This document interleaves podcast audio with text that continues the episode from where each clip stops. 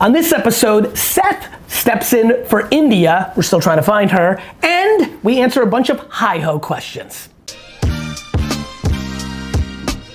You're back with the questions, and I'm back with the answers.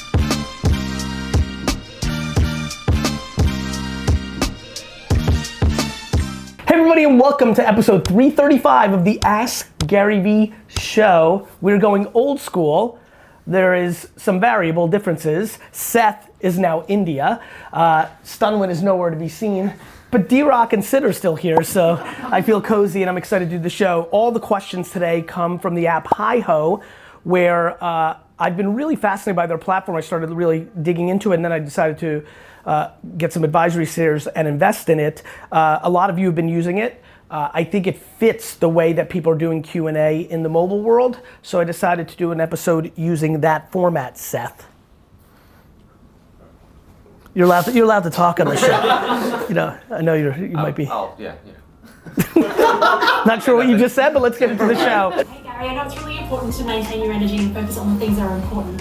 So how do you maintain relationships, but also say no to give yourself the energy to do and pursue the things that you really need to do? No, it's a great question. I'm not great at no. Ironically, literally yesterday was Monday, Sunday night or Monday, I started to feel a lot of pressure. I have, which is kind of rare for me. I have Series 2 VeeFriends coming in April. I have VeeCon coming in May.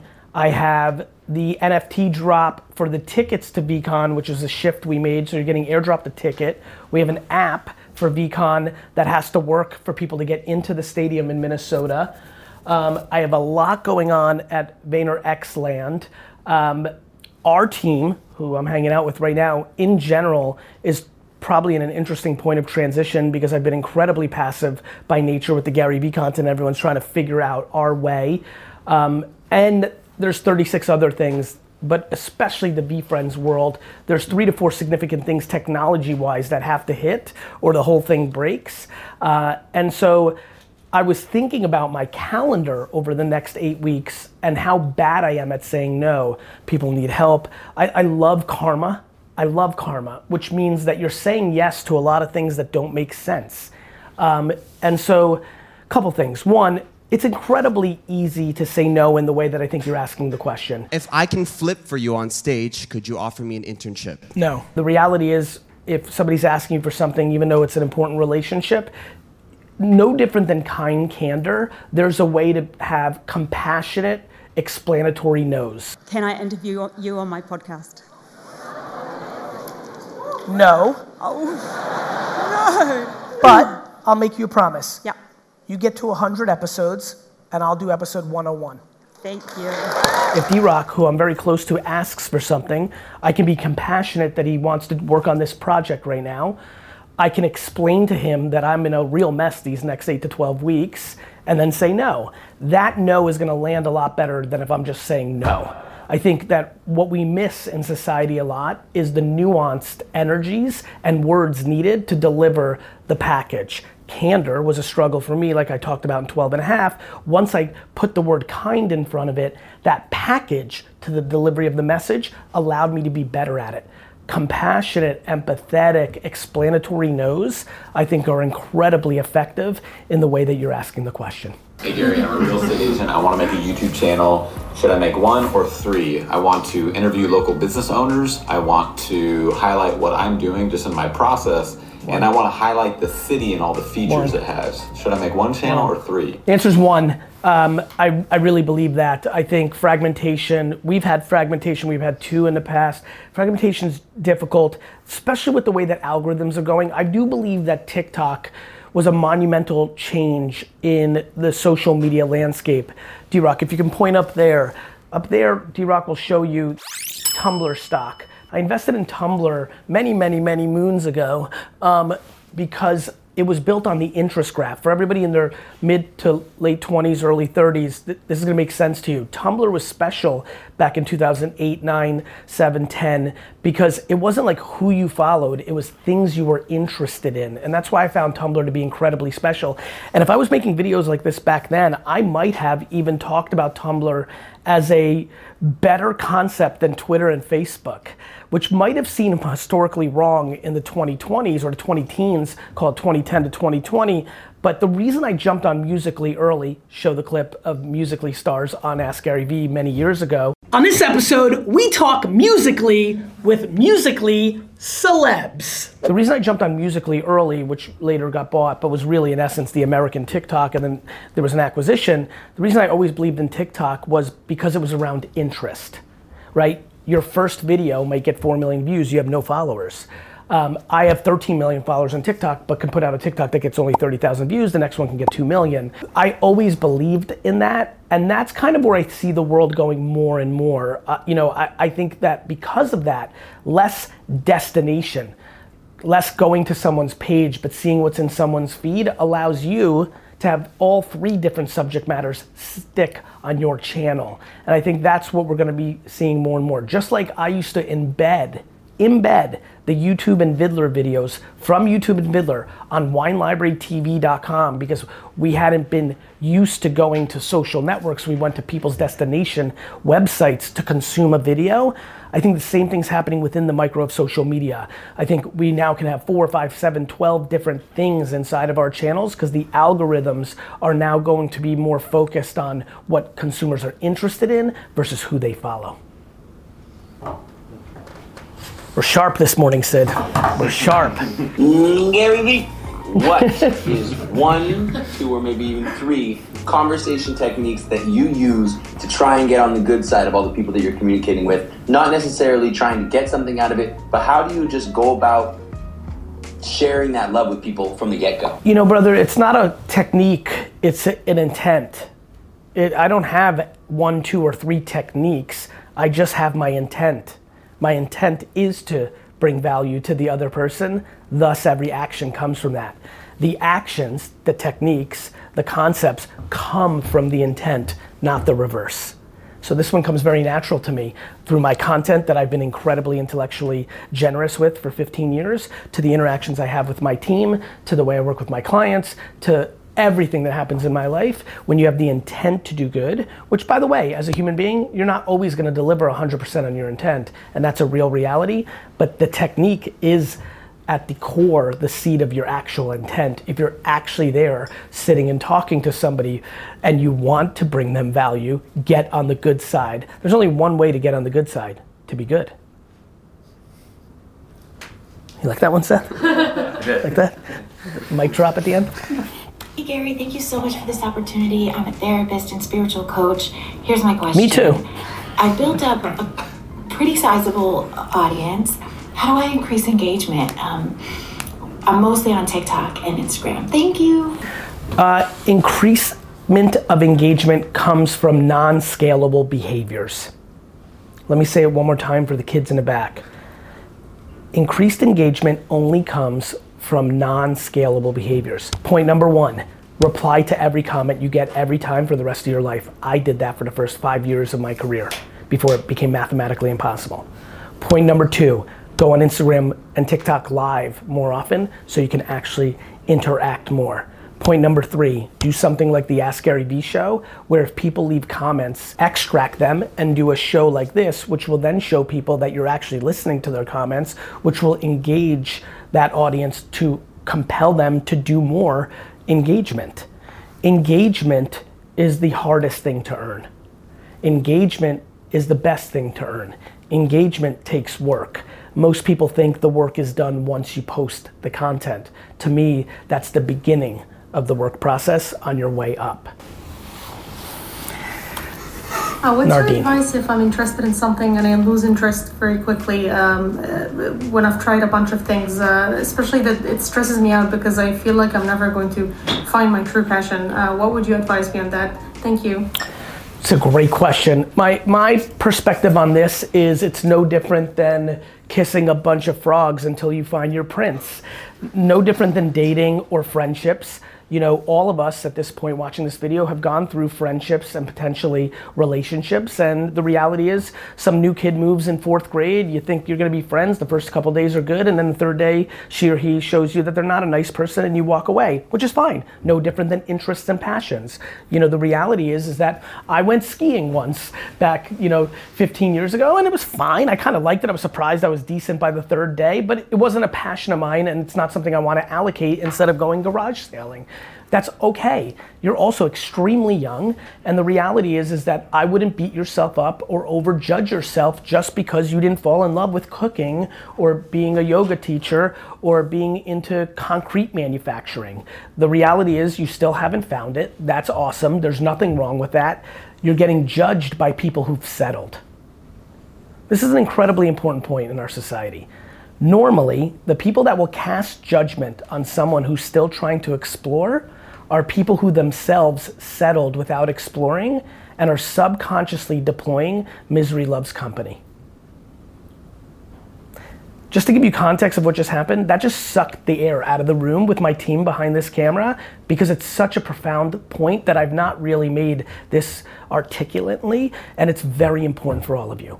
If you continue to be fighting to find your happiness and you find yourself getting judgment from your inner circle, I promise you, many of them just gave up and they are envious and subconsciously they're good people. These are your parents, these are your best friends, these are your siblings. They're, they're not intending to be mean, tear you down, stop you, conform you into settling like they did, but that's exactly what they're doing so that there be no confusion. Your inner circle, society, is incredibly subconsciously interested in you conforming. Don't. Hey Gary, Paul Maynard here, real estate photographer in Colorado. Uh, I, what I'm really curious about is how do you see real estate photography fitting into the NFT space? I find real estate photography like I find everything else on earth falling into the NFT space. This is my favorite time. Right now, we're in a very interesting time in the NFT space with so much tension in the real world. Silly things like NFTs seem to, you know, slow down. Plus there was an overpopulation of junk. So you have a supply and demand scenario. So we're starting to get to that next stage of NFT land, a nice year into the phenomenon that has been popularized NFT conversation. What we're seeing now is people really starting to be a hair more thoughtful. People are really starting to think. I think we were in the great era of February 2020 to excuse me, February 2021 to February 2022, I will call that the great era of collectability only or 99% collectability with a hint of utility. I think over the next 24 to 48 months, you'll see a shift in the NFT land where it will be predominantly focusing on utility with a hint of collectability. In a lot of ways, VeeFriends for me was a 50 50. There was a lot of utility. I can't believe I put that out in May of last year, and here we are in March of this year, and still almost every project did not deliver on as much real life uh, accessibility and utility. And I'm surprised by that, but I'm not surprised by that. It's similar to the question around how do we get engagement from our communities.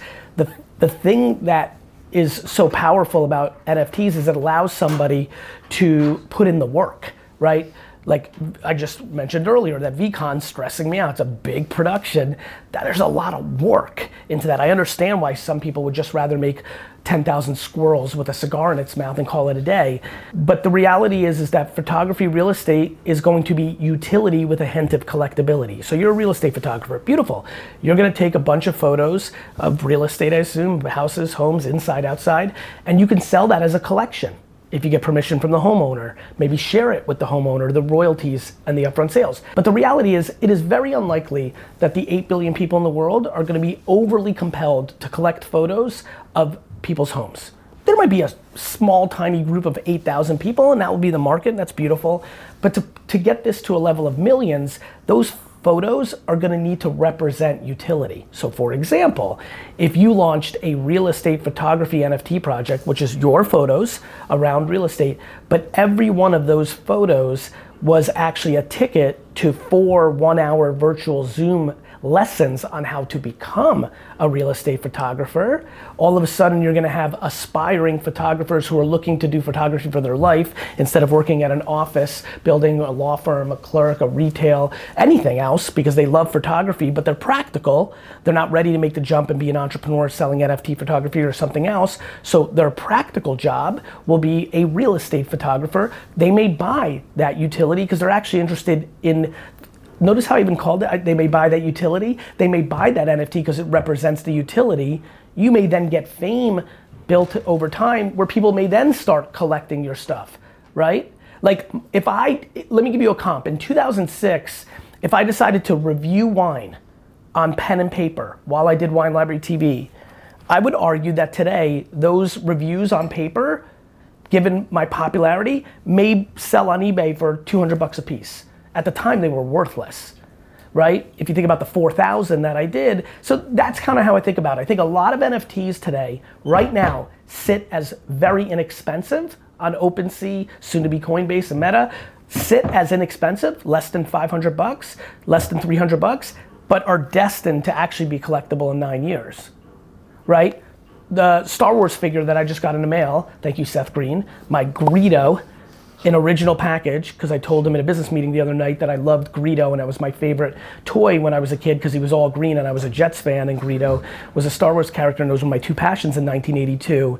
That Greedo was $1.99 in Kmart and Bradley's, I remember. Today, that Greedo that was sent to me graded 85 is hundreds, if not thousands of dollars. I'll go look it up later. But the reality is, it started off as a toy for kids like me in 1982 at $2 a piece Today, because of what Star Wars became, it's worth a lot more. So is Jackson Pollock, so is Andy Warhol, so are many things. Many things start at low and then go up. Right now, we're in a place where things start high and they're all gonna come down. Greedo.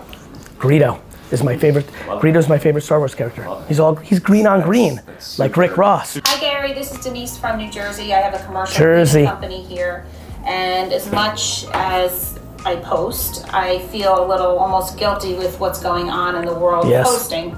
How do you balance that um, as far as being considerate and not making it about you, um, but still getting your business out there? Thanks. Bye. It's a tremendous question, and my team here knows because a lot of them are newer and they got to see it in real life this last weekend. You know, as the tensions in Ukraine and Russia, and uh, you know, went higher. It was me in my team thread, me in the VeeFriends thread that said, "Slow down, like this is just not the time." Like, you know, as much as like we're putting love into the world, and I do believe that the message that we put out through the lens of business, but the but the deeper message is incredibly powerful during these times it's also not very obvious to the 99% that are watching this what I'm actually doing.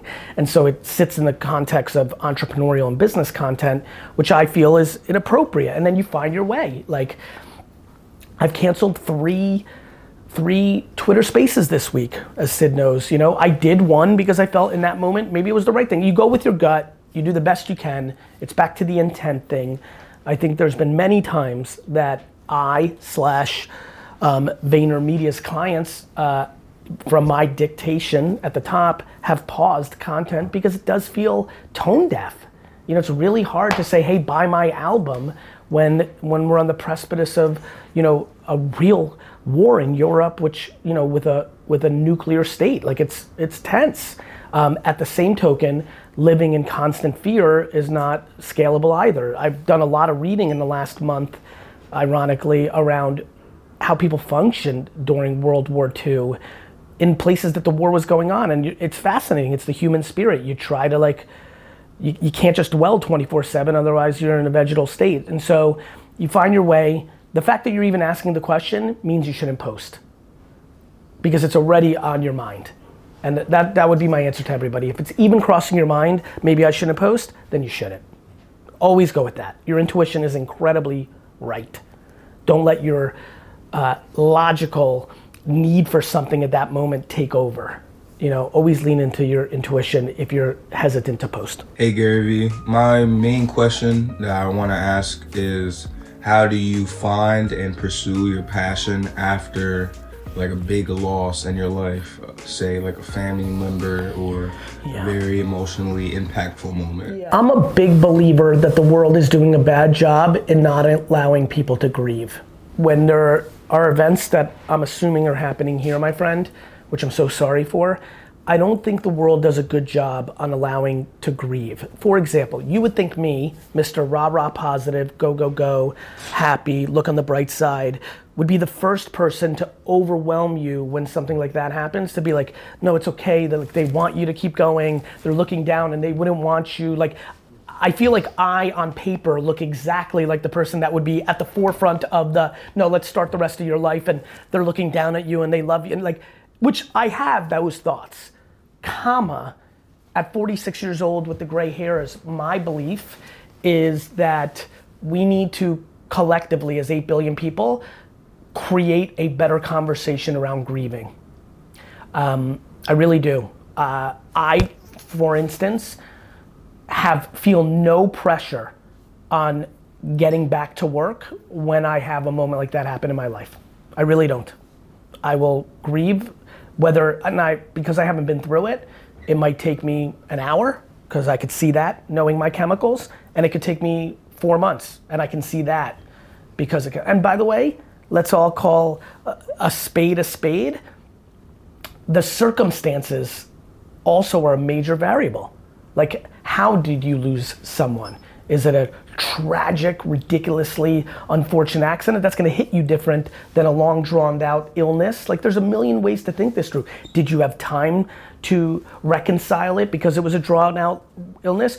Or was that even more challenging because it was like a cloud for two years? There's just so many circum. What was your relationship with that person? Of course, like, you know, people have parents and siblings and spouses and children and loved ones, but I don't think anybody here is confused. We have different relationships with the closest people in our lives that are different than our our you know our friends and family. My relationship with my mother couldn't be more different than my dad's relationship with his, and so there's a lot of variables that go into this.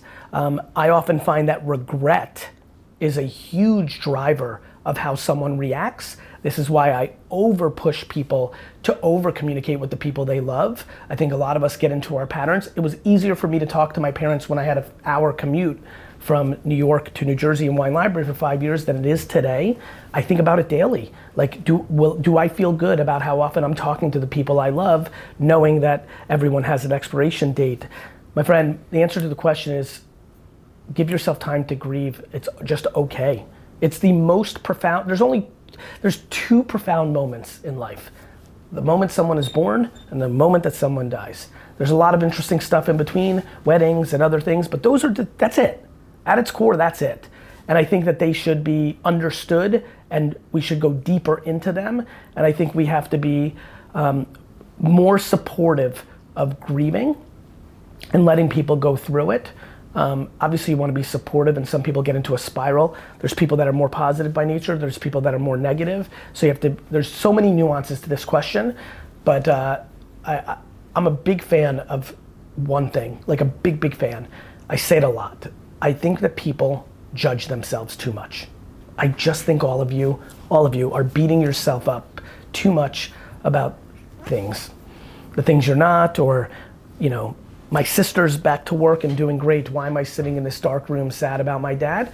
Because that's how you feel. And that's okay. And I think we need to have that combo. Hey Gary, what are your tips for a fashion brand besides from making content on TikTok? What else do you got first? Thanks. First, make four organic TikToks a day.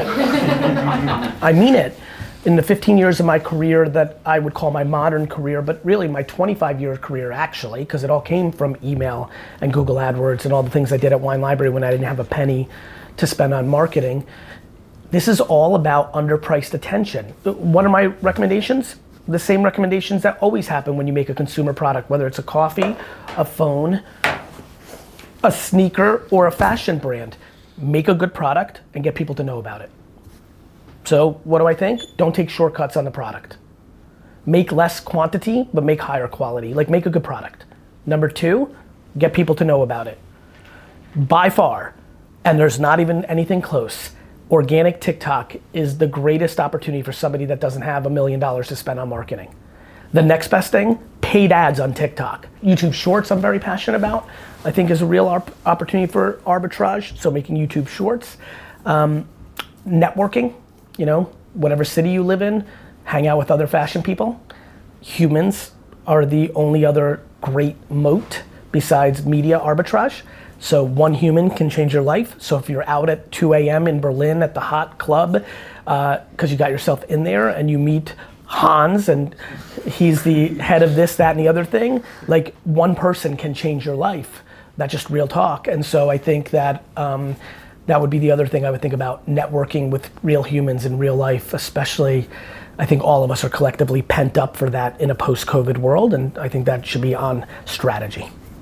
But but I'm not letting you get away with it. I would bet the farm that if I looked at your social media, TikTok, just the way you asked the question, there's no way you're doing four organic TikToks for your fashion brand a day. And the amount of people that we've seen come through these doors, aka actual doors at Vayner, but more importantly, the DMs and everything else, um, are extraordinary. So here's your TikTok.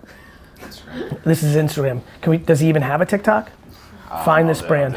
Yeah, but like, you know, the one day ago, two days ago, two days ago.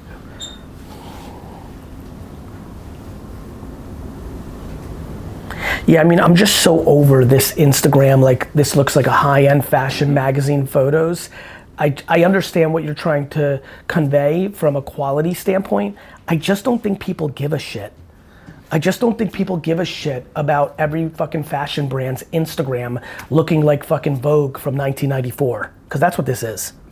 And like, fuck, like people want engagement. People want other nuances. Like, between all the fucking A-list celebrities in the world, all the wannabe A-list celebrities, and every fucking fashion brand, Instagram looks like a magazine from the 80s. Like, it's just not interesting.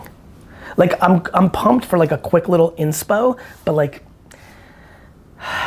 the Ralph Lauren model here that he's executing on Instagram is like, it like looks nice. It's like, okay, this is high end. I just don't think that that's what's winning. That's why streetwear is really dominating high fashion because there's a sensibility of like some level of realness. Like, I think we're fatigued. I, I think high end fashion brands' biggest issue by a country mine, mile is the complete and utter lack of humility and not taking themselves serious. Just something. Can we get an off speed pitch? Just one time. This guy has fucking. What the fuck? right? Like.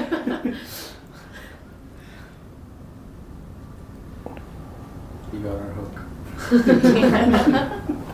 Yeah, I mean, you got to take TikTok way more serious, and you've got to tone down the the elitism on Instagram. Hi Gary.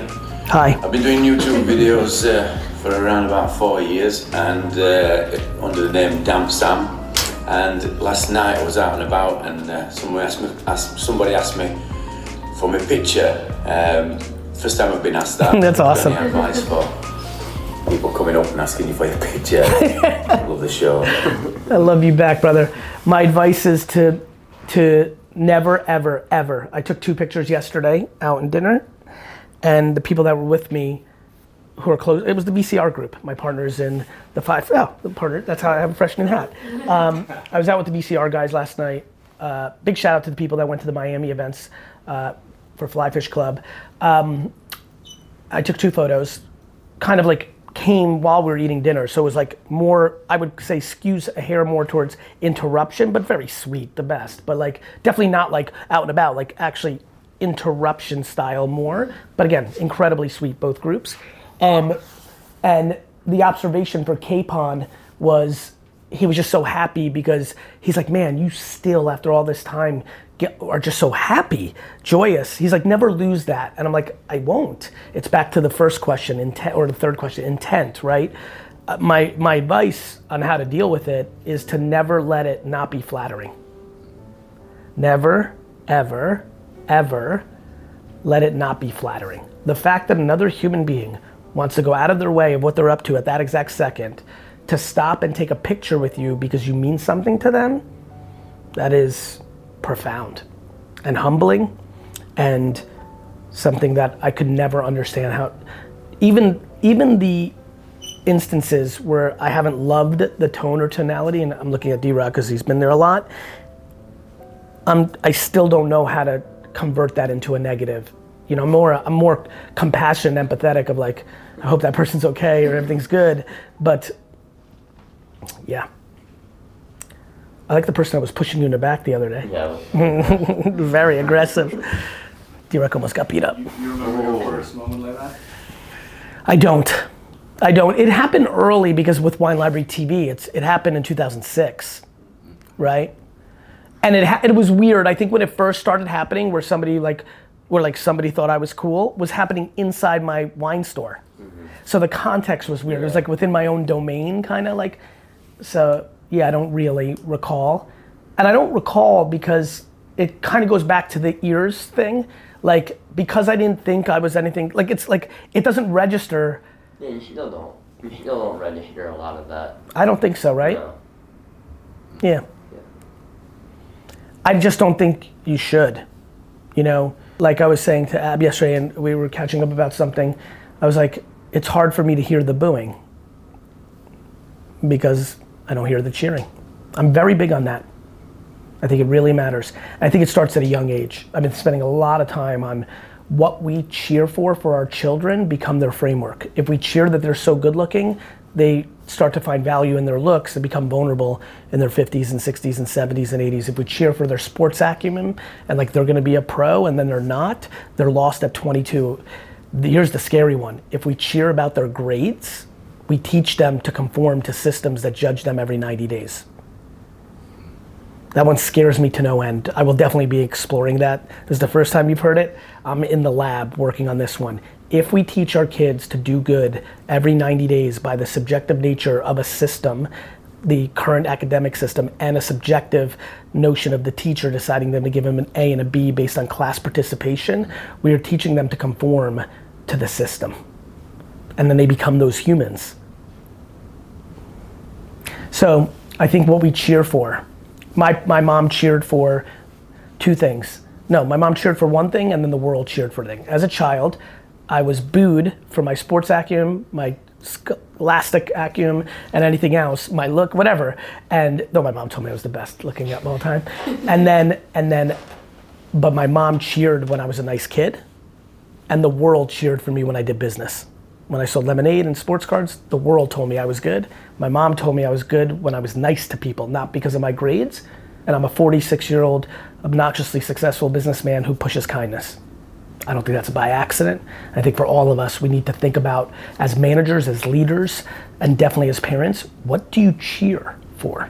I think Vayner has a great culture because I'm more often cheering a C suite or an SVP for how they handle the situation from an emotional standpoint more than how much money they brought in. Hi Gary, it's Jadine. I love your stuff and I'm excited about HiHo. I'm new to this platform, so Fun. thank you for telling me about it. Quick, quick question. What is the number one most important thing when it comes to branding?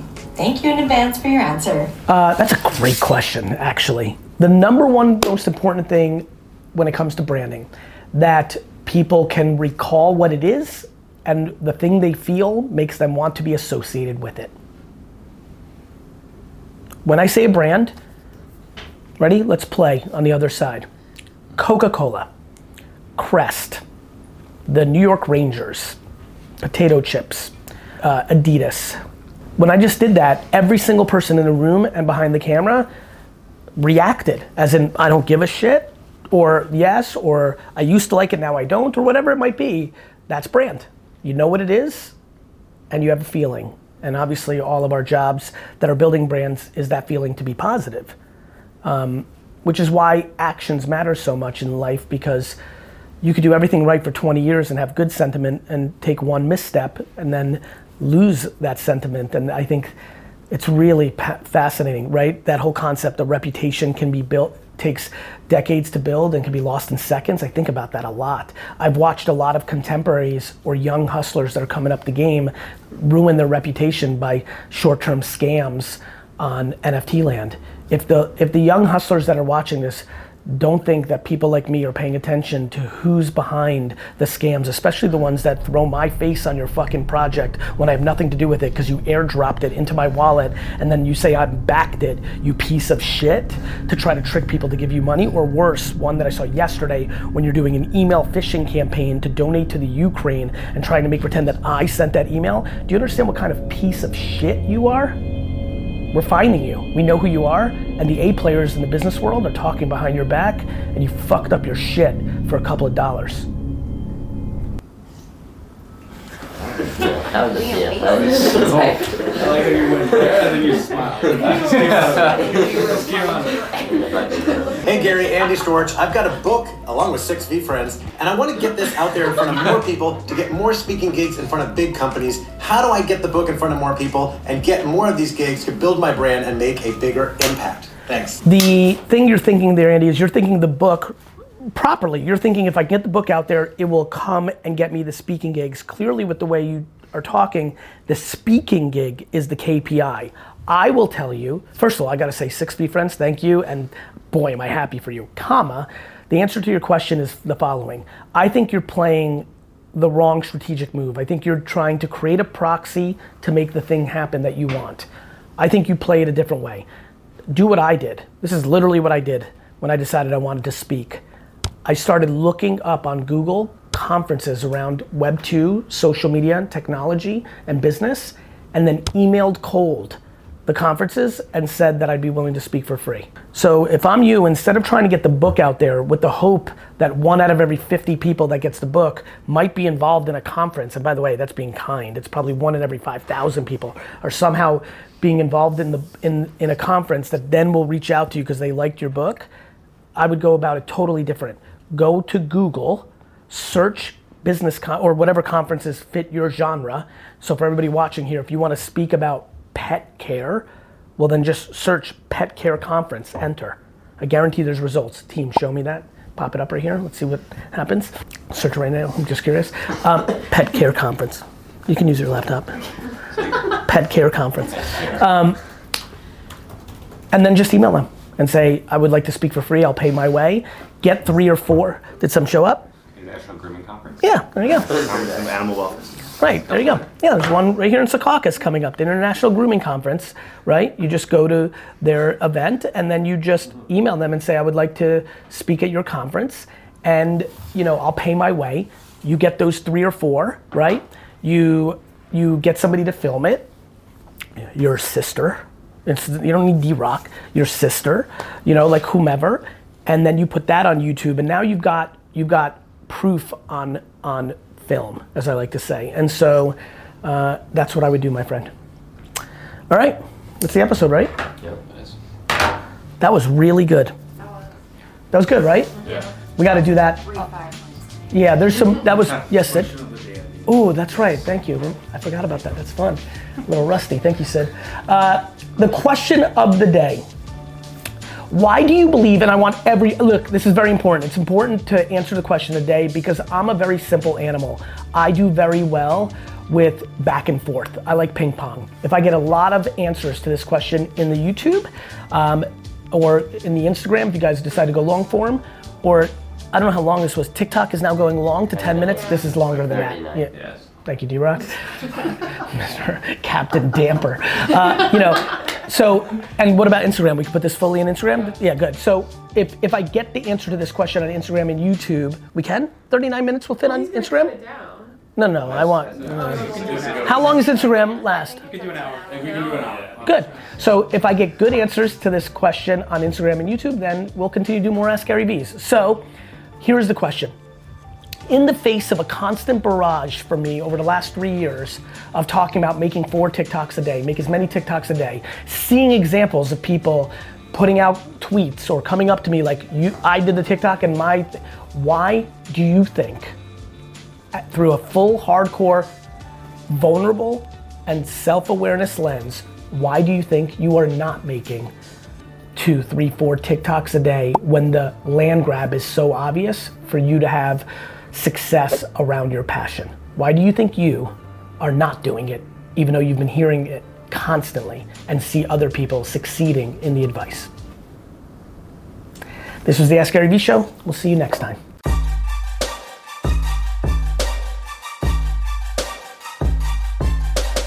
Team, if you like this show and you like D Rock, who just made me do this, please like, share, comment, subscribe, and wherever the fucking things pop up here.